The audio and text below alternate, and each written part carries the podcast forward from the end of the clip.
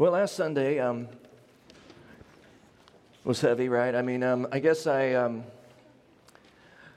came across a little bit strong, and maybe maybe it sounded like I was thinking poorly of you. Um, so I'm going to go ahead and apologize if that's how you felt, um, because I could not think more highly of this church than I do.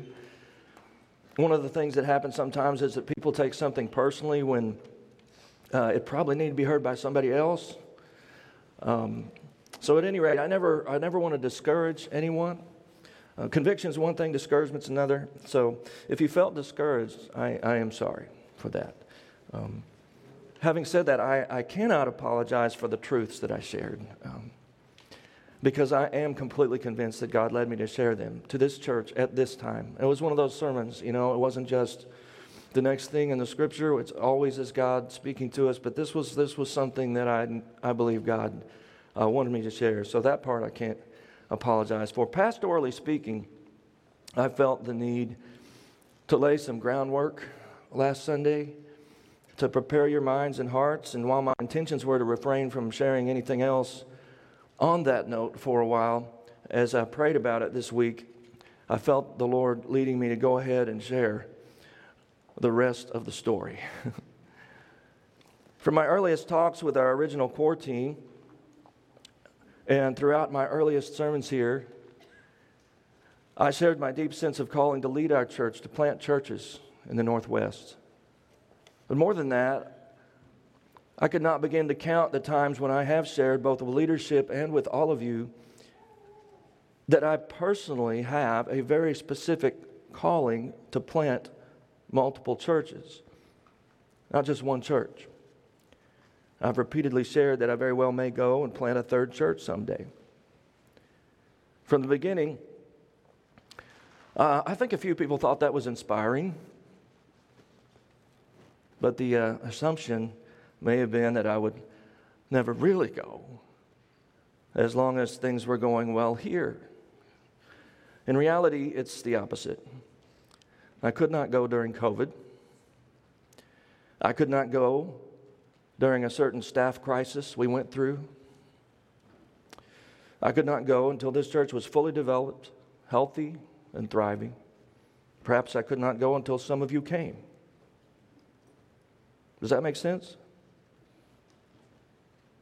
God, we knew we needed you here to strengthen this body so that one day I could be sent out to start another church, just as I was sent out from my last church. Last week I talked about the purpose of each individual local church to expand God's kingdom on earth by making more disciples and ultimately by making more disciple making churches. Where do we get this idea? Is this just some crazy idea Pastor Mark has? No, we get it from the Great Commission of Christ and from what we see actually done by the early church, which is recorded in the book of Acts so that we would have a model. By the way, I would recommend that for your reading this next week. Just read the book of Acts. Jesus apparently articulated his commission to the church in different ways at different times, and different biblical writers recorded different versions of what he said. As Mark put it, Jesus said, Go into all the world and preach the gospel to all creation. Or as Luke put it, Jesus said, You'll receive power when the Holy Spirit has come upon you, and you shall be my witnesses both in Jerusalem and all Judea and Samaria, and even to the remotest parts of the earth. And as Matthew put it, Jesus said, Go, therefore, and make disciples of all the nations, baptizing them in the name of the Father, the Son, and the Holy Spirit, teaching them to observe all the commands which I commanded you, and lo, I am with you always, even to the end of the age. This is where we got the name for our church mostly, and this is the call of Christ upon each of his followers to go wherever he leads and do what? Make disciples. As a church, we are called to this mission together. And this is the primary point of any church, as can be seen throughout the New Testament. The call of Christ is not so much about what we do for the expansion or growth of our own individual church. Each church is a tool for kingdom expansion, not the end in itself. We exist to advance the kingdom of God on earth, and we do this by making more disciples. But even better, by making more disciple making churches, which is precisely what the original Christ followers were all about. We must listen and take personally these words from Jesus, his call, which, by the way, has a geographical connotation that means not only going somewhere beyond our own church, but beyond even our own community. Jesus uses phrases like all the world and all nations, which means all people groups.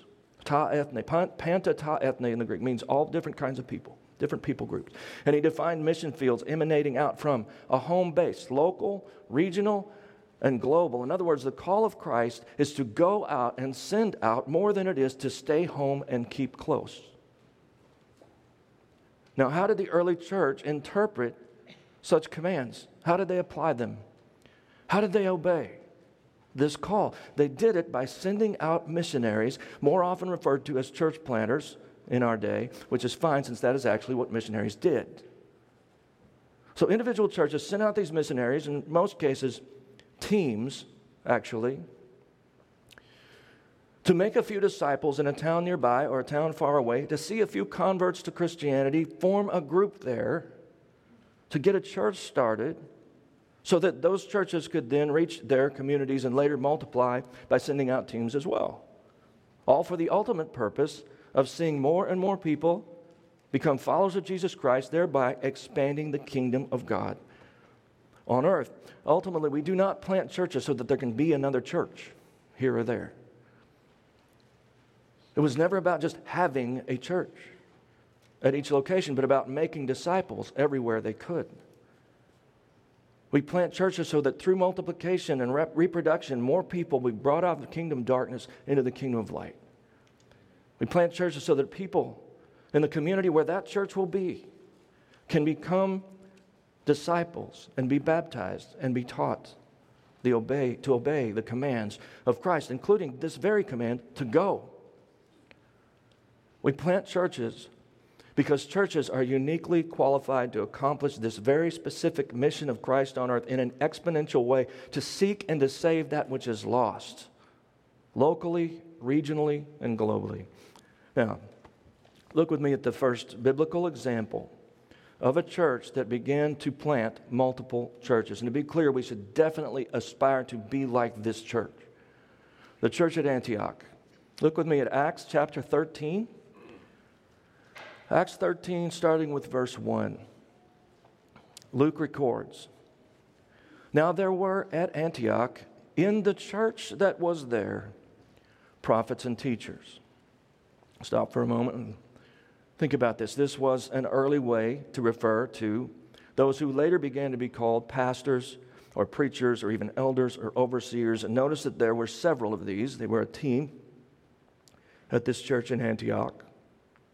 Next, Luke names some of them Barnabas and Simeon, who was called Niger, and Lucius of Cyrene, and Manaen, who had been brought up with Herod the Tetrarch, and Saul, which is Paul, just so you know. Saul's the Hebrew version of the Greek name Paul, while they, that being the church, were ministering to the Lord and fasting, the Holy Spirit said, Set apart for me Barnabas and Saul for the work to which I have called them.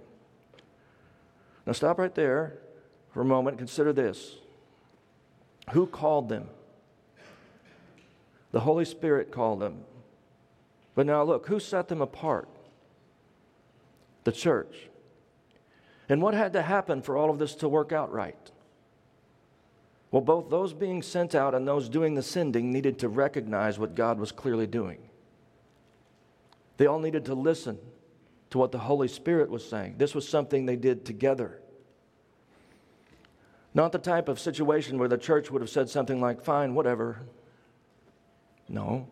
This is why I preached what I preached last week and again today. Too many churches are self focused in our era and when someone wants to plant another church, at best their attitude is this oh, okay, sure, I guess if we can't stop you, go ahead. No, instead, the church acknowledged that God was clearly in it, that this was the very way they got their church. In the first place, since somebody starts every church. And they realized that this all fit within Christ's call and the pattern of kingdom advancement which he had set forth. They could see that these men were qualified that the Holy Spirit was leading, and so they sent them out with their blessing and undoubtedly their provision. Reading on from verse 3. Then, when they had fasted and prayed and laid their hands on them, they sent them away. Now, let's think about this some more. First, note that the laying on of hands was a biblical way for the church to acknowledge God's calling on someone's life. So clearly, the church agreed. And then, in a very physical and visible way, they affirmed God's calling, even though it was going to cost them dearly. They affirmed the idea that two of their very best leaders were being called by God to go out and plant churches which, by the way, is exactly what they proceeded to do. You probably have a heading in your Bible that labels this Paul's first missionary journey. But what did they actually go out on mission to do? You can read for yourself that what they actually did was to plant new churches both nearby and far away, as I'll show you in just a moment. Verse 4 So, being sent out by the Holy Spirit, they went down to Seleucia, and from there they sailed to Cyprus. Now, this is only the beginning, of course.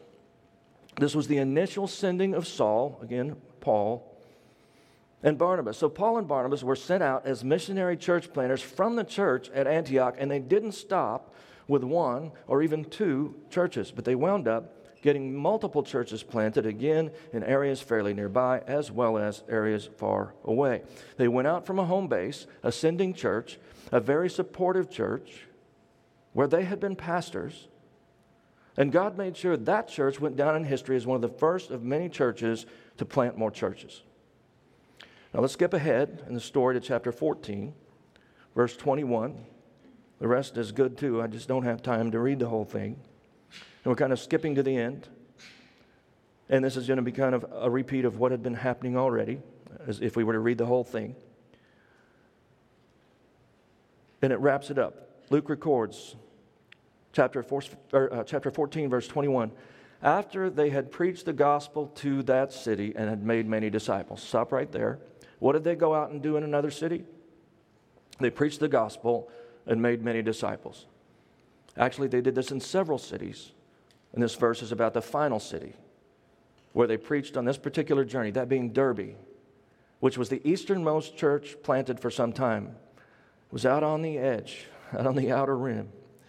Uh, in other words, this city where they preached the gospel and made disciples was on the edge of the Christian frontier. And they planted a church right there. After this, Paul and Barnabas reversed their journey to stop by and see how the brand new churches they had just started, just planted, were doing. Reading on. They returned to Lystra and to Iconium and to Antioch, by the way, a different Antioch. This would have been Pisidian Antioch, not Antioch of Syria, from where they had been sent out. It's a different Antioch. And what exactly did they do in these cities when they stopped on their way back home? Verse 22 strengthening the souls of these new disciples, encouraging them to continue in the faith, and saying, Through many tribulations we must enter the kingdom of God. So these were groups of new disciples, aka church plants, and they were located in each of these cities to whom the church planters were returning in order to preach the word a little bit more, encouraging them to continue the mission. And now look at what else they did. Verse 23. When they had appointed elders for them in every church, having prayed with fasting, they commended them to the Lord in whom they had believed. Notice the Bible says that these were churches, the ones they had just recently planted. And now leaders are being identified for each church. So to be clear, I'm not bending uh, anything around to say that the missionary journey was all about planting churches. That's exactly what it was. By the way, isn't it incredible to think of all these new outposts for Jesus and all these towns far outside the promised land? God was really doing exactly what he said he was going to do in multiplying his kingdom, and he was using Paul and Barnabas and their team to do it. What could be more exciting? Now, as I've explained many times in the Bible, elders are pastors and pastors are elders. So when you read about elders being appointed, or when you read about overseers or pastors, you're reading about exactly the same people serving in the same leadership role in the church. And so the point today is that during the course of church planting, the original planters essentially ordained pastors to assume leadership of each church plant, those who would be preaching and teaching in their absence, since they themselves were moving on to plant still more churches. Now, I'm sure every single one of those churches would have liked for Paul and Barnabas, the initial church planters, to stay and pastor them forever, wouldn't you think? For sure, the church at Antioch was pained to lose them. But nobody was able to keep them because they had been sent out on mission for Christ. In the Bible, founding pastors or church planters didn't stay. Not in the Bible. Just not there. In fact, the longest Paul ever stayed in a church was not even three years. No, he didn't stay, but he did appoint elders, pastors in every church. That's what it says. Reading on, verse 24. They passed through Pisidia and came into Pamphylia. When they had spoken the word in Perga, they went down to Attalia. From there, they sailed to Antioch, from which they had been commended to the grace of God for the work that they had accomplished. So they came back. When they had arrived and gathered the church together, they began to report. What a joy. All things that God had done with them and how he had opened a door of faith to the Gentiles. Can you imagine the rejoicing? And the celebration of the people of the original sending church, the church at Antioch, once they heard that by their giving and by their sending out Paul and Barnabas with a team of others, that people had come to Christ in other places, and even that new churches had been planted. They had been pretty sure the Holy Spirit had led them to send out these missionary church planters, but now they're fully affirmed because of the results, because of the fruit. You think they did not realize that it had been worth the sacrifice? worth what they had given up, in order to see more outposts set up for the advancement of God's kingdom on earth, in order to see more disciples made for Christ in other cities besides their own. Maybe you haven't thought of sending out Paul and Barnabas as something that was particularly difficult for the church at Antioch. Well, have you tried putting yourself in their position? What if you had been a member of the Antioch church? Several pastors are listed, but does anyone really think Saul or Paul wasn't in their minds at least, the best one they had. Was Paul ever not the main leader? Was he ever not, you know, was he not a great preacher? Were they not a stronger church with Paul at the helm? Were they not counting on him to lead them into the future? I mean, this guy was actually an apostle. He was an apostle like only 11 other guys who had originally been with Jesus. Paul had been set apart by Christ himself in person on the road to Damascus. Clearly, they had to be very unselfish to send the Apostle Paul out with their blessing. And what about Barnabas? He was known as the encourager. And this man was, he's a sweetheart of a man. Everybody's favorite. He was a lover of souls. He was there for people. He checked on them. He prayed for them. Based on what Scripture says, I just bet Barnabas was one of the neatest guys you'd ever want to meet. There's no doubt the church weighed the loss of Paul in terms of his teaching and his leadership, but for the loss of Barnabas, they cried.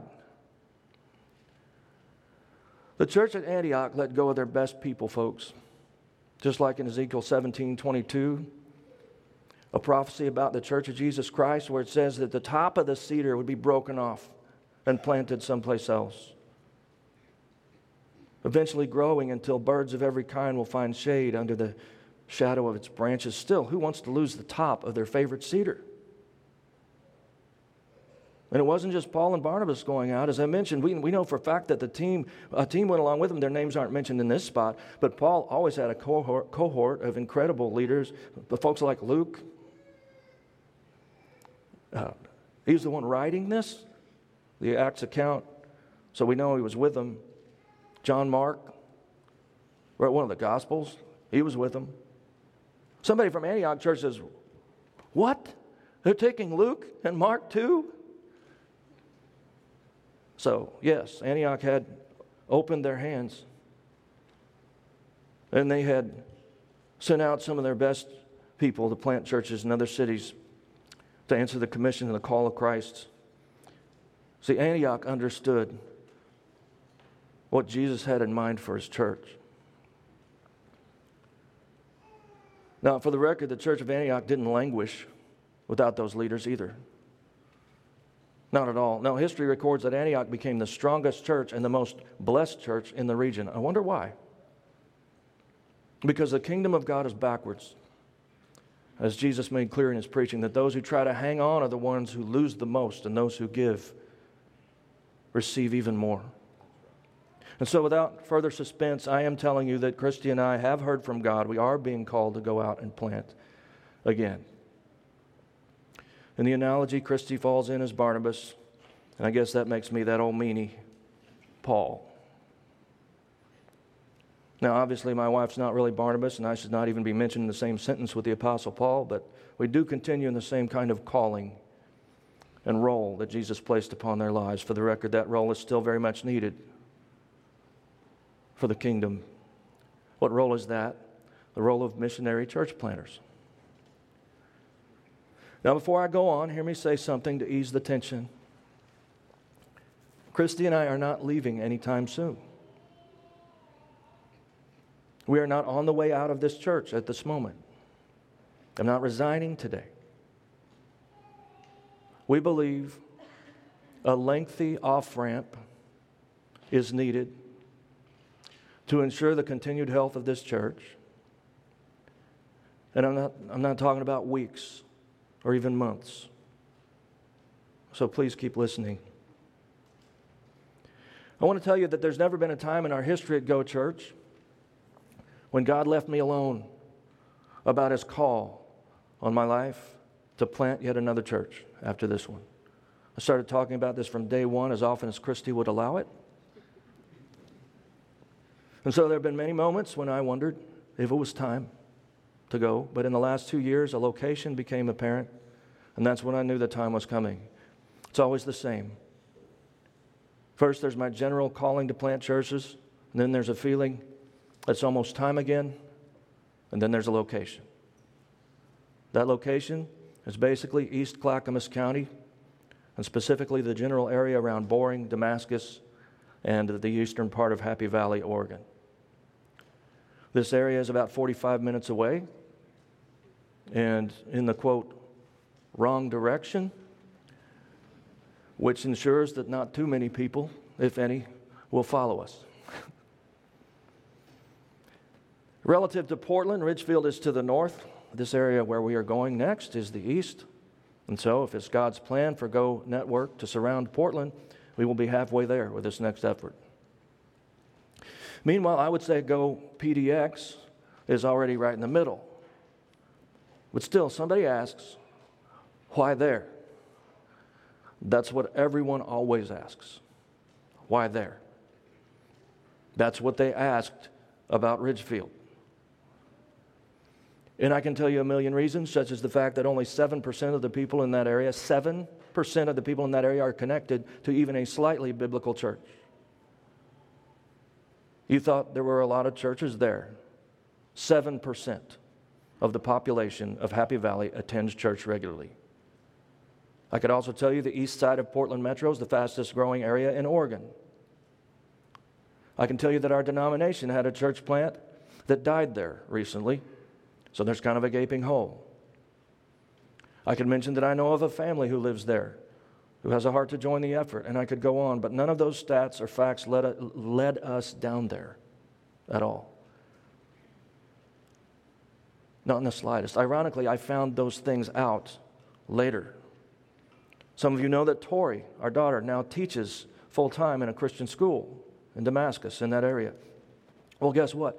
I had already been called to plant there and told several people about it. Before that happened, it was like yet another sign. God led us to this location through prayer and by His Word. I really can't explain that any more than I can explain His call to Ridgefield. What I can tell you is that this call has been confirmed over and over and over as we've paused and waited and heard again and again over the last two years plus. I have a running journal entry chronicling the myriad ways that God has spoken. But those moments and whisperings wouldn't prove anything to anyone, of course. I can't prove God's call because it's about faith. In the end, we just know because we pray a lot and God leads. I could tell you several neat little stories. Some are fairly profound, but I won't take time for that today except for one. Before I tell you this story, I want to remind you of what I said. We are not leaving Go Ridgefield anytime soon. While we are going to start the groundwork on the new plant, and frankly, that's been happening already because God has just been dragging us along. Even in light of what I'm about to say, we will see you on Sundays and whenever else you need us for a long time. More on that later. So here's the one story that I will share today. Early last summer, I got so riled up about uh, this ongoing call to plant near Happy Valley. And believe me, I was annoying to my family. I mean, riled up. So riled up that one morning as we were having our quiet times, I came in and interrupted Christy in her chair. She has her quiet time in a chair in the living room. I have mine in bed. As a rule, I spend my dedicated time with God before my feet hit, feet hit the ground. It's just kind of a, a way to, of being disciplined for me. And maybe I shouldn't tell you this, but for, for both of us, um, these times alone every day are usually uh, at least an hour, sometimes much longer. We do spend a lot of time with God. But one day, I came in and interrupted Christy saying, I'm sorry, but God has made it clear. I said, honey, I'm not saying I think or I feel like anymore. I'm saying, I know. After she stopped crying, we talked some more. Now, I knew better than to try to drag my wife into a church plant, so I knew that God needed to speak to her. And just for the record, eventually he spoke just as clearly to Christy as he has to me, and you can ask her about that. But that was fairly recently. Back to last summer, we decided to try a fleece. You know, like Gideon when he asked God to prove that he was really calling him to go and do something that seemed utterly foolish. And to be clear, we don't do fleeces often. I'm not even sure we've ever done one before this, but we decided to put our house on the market as a fleece. I had the idea that the peak time to sell was passing. This was about June, which of course I was right. And so we said, let's set the price ridiculously high and we won't sell it for one penny less than asking price. If God sells it without lowering the price, we will go. And I mean, we signed in blood, figuratively, of course. We said, if God does this, we are going, period. Whew. After that, we got scared, even me. We were a little bit like, what in the world are we thinking? So we decided to put another limit on it. We said one month. Toward the end of that month, someone offered us just under asking price, 10,000 below, which is nothing on a house. We declined. Our real estate agent hated us. I feel sure. We didn't even counter. In fact, at that point, we were scared to death and hoping to go through the month without selling the house. So the month passed, nobody offered full asking price, which frankly would have been more than the house was worth. The only thing about all that is that we didn't originally tell God we would, do, we would go if, he, if the house sold in a month. We added that in fear. This thought nagged, nagged at me. But still, we took the house off the market. We canceled the listing. We took a deep breath and told ourselves God had spoken, that we did not have to go. Huge relief. A couple months later, I became deeply convicted. I mean, I was in tears. I told Christy that we had not done this right, that I still felt the call to go, that we shouldn't have quit on the house listing early. She didn't really agree, I don't think. But I prayed a very heartfelt prayer to God. In fact, I was fasting, which we often do in times like these, and I begged God to give me another chance. I was so afraid that I'd taken a wrong turn that I asked the Lord to please bring a buyer offering full price, even without our house being on the market, just out of the blue, if He really wanted us to go. A few days later, someone tracked down our house from back when it had been for sale and got our names online. They found me on the church website and sent an instant message through the church account to Facebook. Once they reached us, they offered us what amounted to full price for our house. We actually did even better than we would have before because now we didn't have a real estate agent to pay. That was last fall, after the market had completely frozen and prices were down. But that didn't stop God from making it happen. We sold our house in October. But God also provided time for us to process. The people who bought our house wanted to rent it back to us. And that's what we've been doing. We are currently renting the house we once owned. I wish I could tell you that from that moment we've been committed to doing what we said we would do if God sold our house for full price. Unfortunately, the truth is, for a while, we balked. We thought maybe this wasn't all that clear. Maybe this wasn't God speaking after all. But of course, in the end, we couldn't deny that God had spoken. We knew in our hearts that God had answered my prayer, giving us another chance to obey. I could go on from there. The Lord has made our paths straight. He has opened other doors. Things have progressed. Suppose it was a month or two ago when Christy heard clearly from God.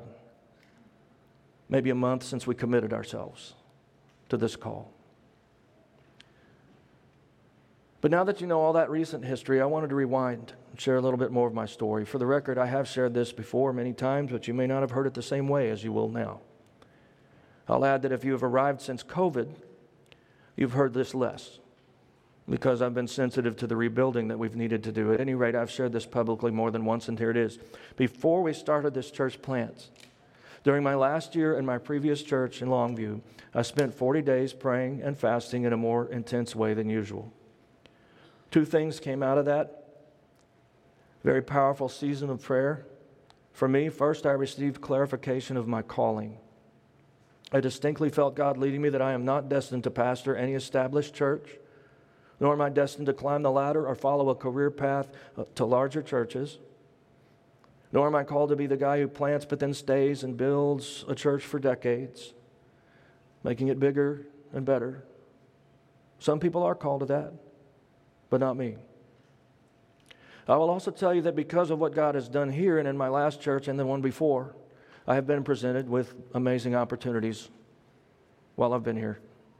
I could have handed off the baton and moved on to what some would have considered greater opportunities. I have not done so because of what God said to me in that season of prayer that I mentioned. Maybe you'd like to know what God said. Before we planted this church, in the stillness of my heart, in one of those five or six times in my life when I know that I know that I know that God spoke, He said, um, I'm going to get a drink.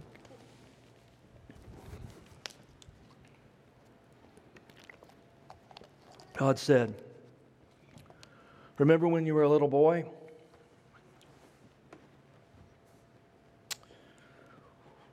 And you walked to the front of the church and you told the church that you were called to be a missionary? I said, Yes, Lord, I remember. And God said, Mark, you got it right the first time.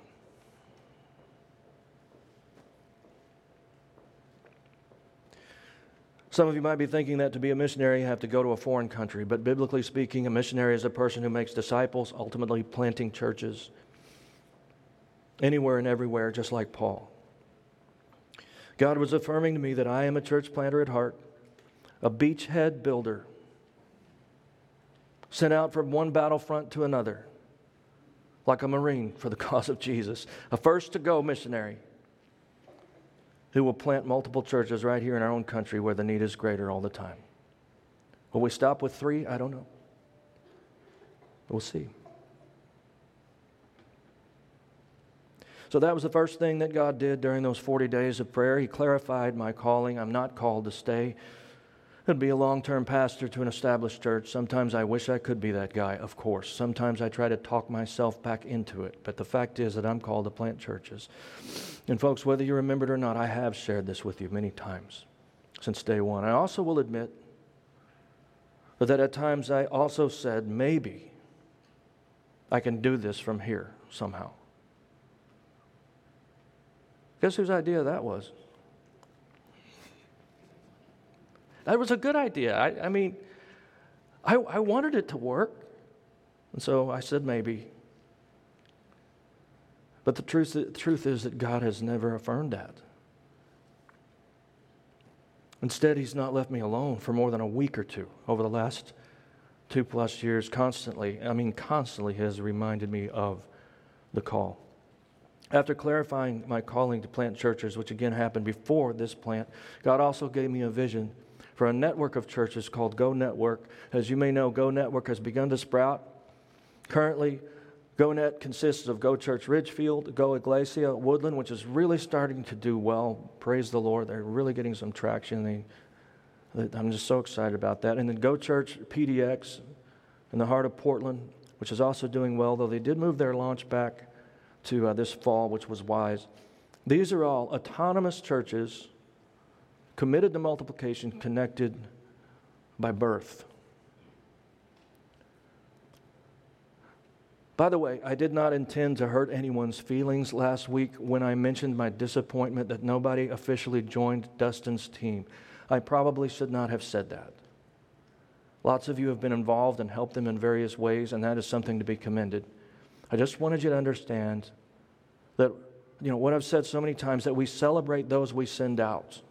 If that if you thought I was trying to keep you, if I would have been upset if you went with them, it's the other way around. That's what I was trying to communicate. That's the, that's the kind of missional church we aspire to be, that, that we celebrate those we send out more than even those we keep. Multiplication is one of our core values, it means sending people out on mission for Christ. All that to say that the Go Church Family Network is off to a good start, and so I've certainly heard the sentiment can't you just stay and keep sending out others? That suggestion's been made to me repeatedly over the last five years, and uh, believe me, I've tried to make it work. I promise you, my wife wishes that could be true. And if you don't think I also wish it were so, you've not fully considered what I'm laying down and giving up. This is the best church I have ever been a part of. I risk some of the other churches hearing that. Sorry, guys. It's just the truth. And it's because of you. This is the most encouraging church I've ever pastored. And frankly, the most beautiful example of a church plant that I have ever seen. I'm loved and I love you.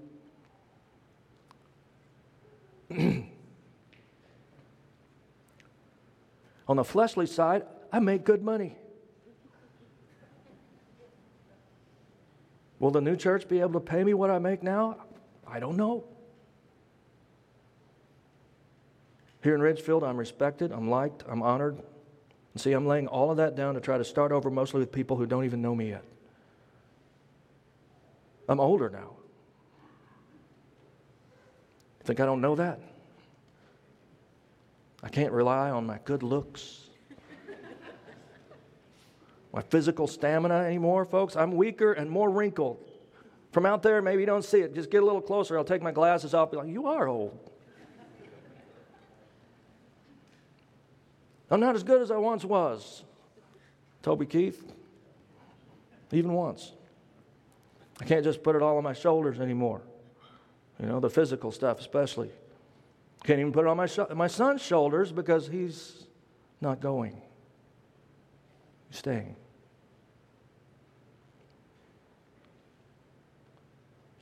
And so, listen, what I'm about to do, there's realistically a high chance of failure. Unless God does miracles, just like He did this time. Why wouldn't I stay and thrive and enjoy what God has helped us to build? This church is going places, and yes, I absolutely believe 100% this church is going to be going places with or without me. Ridgefield is booming, and this church will boom right along with it whether I'm here or not. So if you think I can step away from all this without God practically forcing my hand, you are quite wrong. It's not easy to walk away, not at all.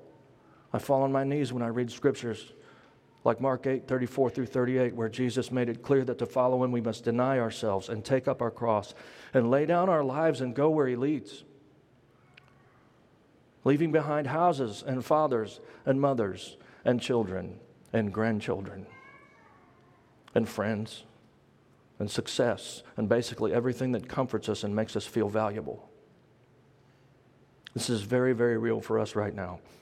I've been hearing from God for over two years, and honestly, I'm not sure whether I was putting him off or just waiting for the right time, but God has spoken clearly, repeatedly over a long season of waiting patiently and receiving repeated confirmation from him. God has spoken.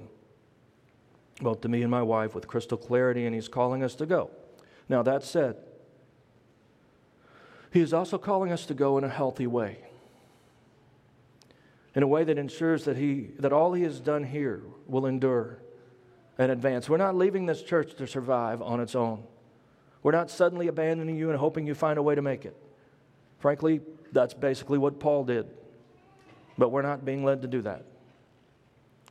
No, instead, a very lengthy and carefully thought out transition plan starts today.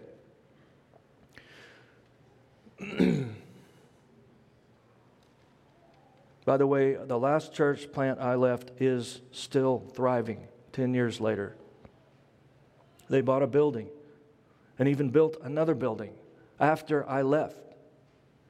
That's my track record. I never, I've never planted a church that not, did not do well after I left, and I do not intend to tarnish that record. Let me explain how this will work.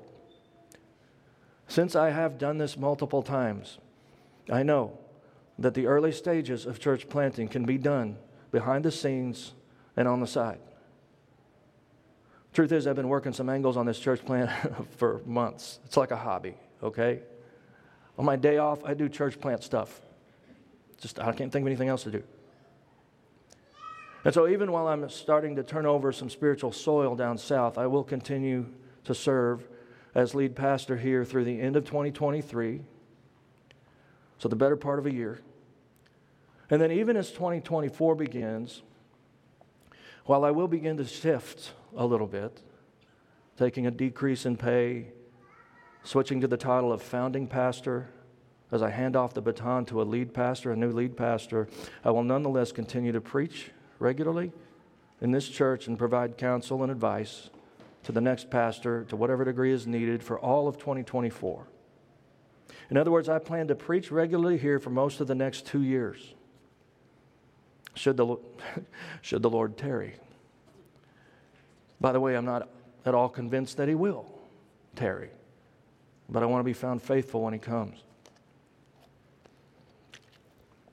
Now, practically speaking, how can I continue to do all that here while still planting a church down there? Well, first of all, I have a system that I've developed in the School of Hard Knocks. Um, and you'll just have to believe me that I can do it. Besides, for the rest of this year, the kind of things I'll be doing for the new plan are things that can be done in my spare time. As I said, it's like a hobby for me. Starting in January of 2024, it'll shift a little.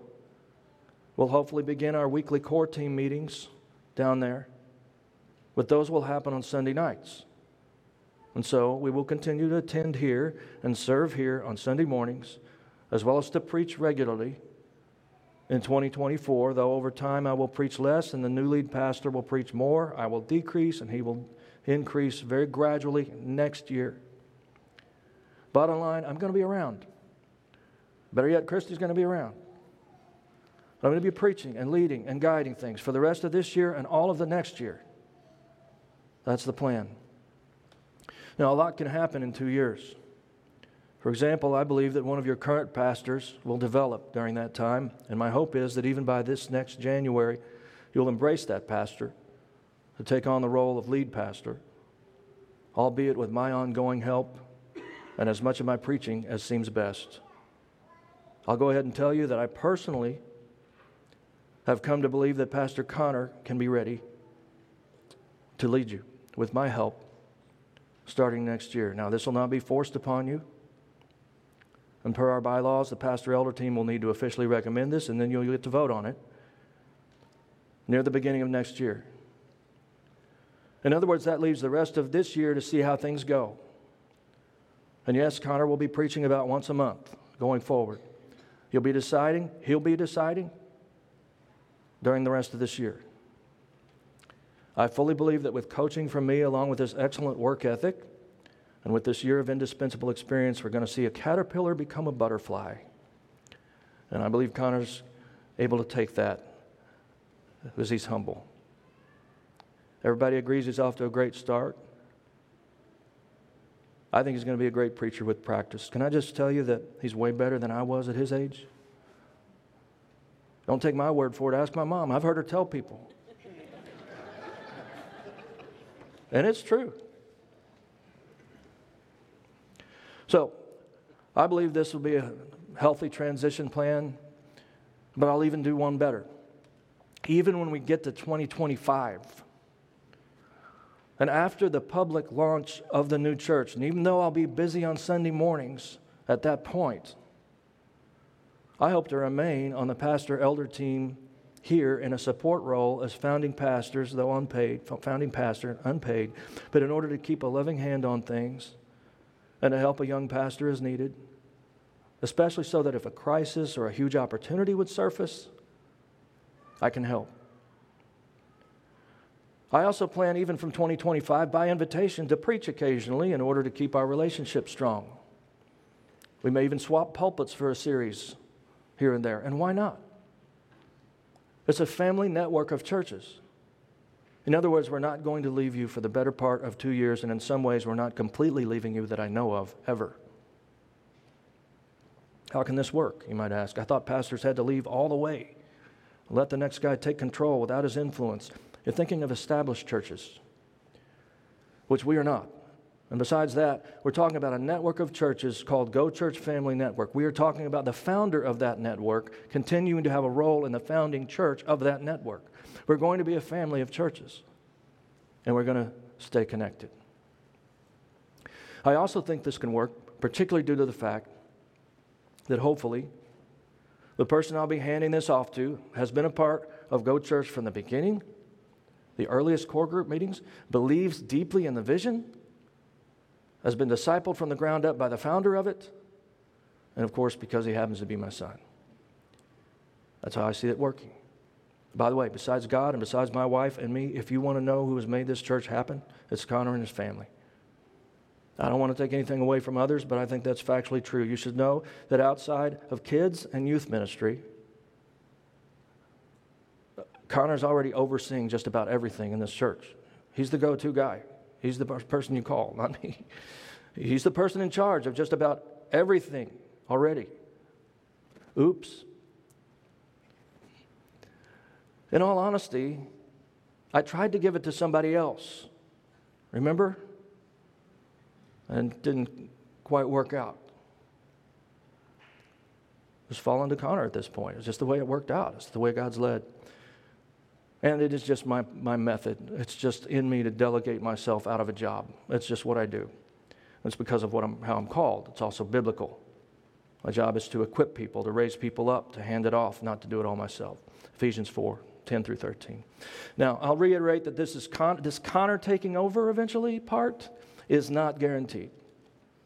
Both you and he will have a decision to make down the road. I'm just telling you what I believe will be a healthy pathway for this church to continue to thrive. What can you count on? What can you count on from what I've said? I am wrapping up. What you can count on, Christy and I are going to begin our mission work in Oregon behind the scenes. At the same time, we're going to continue to be here on Sundays and available to you whenever you need us. I'll also continue to do most or a lot of the preaching for the next two years. I believe this long off ramp will be a healthy way to transition from Paul to Apollos, as it were, or perhaps I should say from Paul to his son in the faith, Timothy. And again, yes, I know I'm not the Apostle Paul, but I do have this calling. And we're talking about how one plants, another waters, while only God gives the increase. For the record, I hope to start off with a Timothy or a Titus or two or three from the beginning in my next church. It's my biggest prayer that that person or those people are there so that we can multiply. Now, I've been transparent perhaps a few weeks earlier than I wanted to. I wanted to get past Easter before I told you all this, but God just led me this week. It's just time. We just need to just get it out there. I know you're going to need to process. You may not be happy about it right now. And um, I'll still love you if you never can see that God has called us to do this. I love you and I love this church. As I close, I just want to say that none of what I've shared changes anything in the near future. Next Sunday, we'll focus on the cross and take communion as a church. The Sunday after that, it's Easter. We'll celebrate the resurrection of Christ, the promise of our own. We're sending out thousands of postcards, and I hope you invite your neighbors. My wife is leading the women in a prayer emphasis to prepare for what God may do on Easter Sunday. We have tons going on, nothing is stopping. We'll probably have the biggest crowd we ever had Easter. Not that that's the point. But let's be honest, it's going to be fun. Fill this place up. And there'll be people here who've never heard or never understood the gospel of Jesus Christ. Be praying about Easter, be inviting people. After that, I'm probably going to start a new series through Mark. continuing to make plans. Nothing changes. I promise you, I'm not going to stop leading this particular church forward anytime soon. The baton will be handed off gradually because I realize that the stronger this church becomes, the better she will serve as a beachhead for further expansion. We're not only going to survive, we're going to thrive. I really do believe that God is going to bless our open hands just as He's done so far. We're going to see the Holy Spirit break down walls. God is going to work. He is going to do great things among us, amazing things. Let's keep our eyes on the prize, our high calling in Christ, to be all that He wants us to be as individuals and as a church. Would you pray with me? Father, I know this is tough, uh, tough news, can be shocking. Lord, I just pray for your comfort, for your Holy Spirit to bring an assurance and an understanding that this church, as I said last week, does not depend on me. It depends on you. And I really do believe that the vast majority of people in this room know that very well. And that the response will be faith and trust. I really do. But for maybe a few that have trouble, I pray for your Holy Spirit to speak clearly, that we can have unity and understanding that you are working, that this was your plan all along, and that you are the one who made this church all that it is, and you are the one who will make it all that it is supposed to be, and we can trust in you completely. Thank you for loving us. Thank you for having plans for us that you planned before time works that you would have us do, a masterpiece you would have us build and become. I can't wait for the next few months of this church. I believe we're going to keep growing. We'll be a different church by the time this all even comes to fruition. And you have us firmly in your hands. We trust you. And God, for anyone in this room who's just completely uh, lost in terms of what I've been saying, now, maybe somebody here that, that doesn't know, you know, really honestly, your word is not read enough to know where these things come from. So excited that person's here, Lord, and hearing from your word today a little bit. And hope they come back next week and hear as we think about the cross and what it means and celebrate what you did for us there. And Lord, thank you that um, you give us time to respond to your message. If there's anyone here, Lord, that wants to know more, I pray that they would reach out and just send me an email or come tap me on the shoulder and let me follow up. Thank you for all of your work in our hearts. In Jesus' name, amen. Thanks for listening to Go Church's weekly sermon podcast. If you enjoyed the sermon, be sure to rate and review us. If you want to learn more about the ministry of Go Church or catch up on previous sermons, check out our website, www.gochurchpnw.com. You can also connect with Go Church on Facebook and Instagram.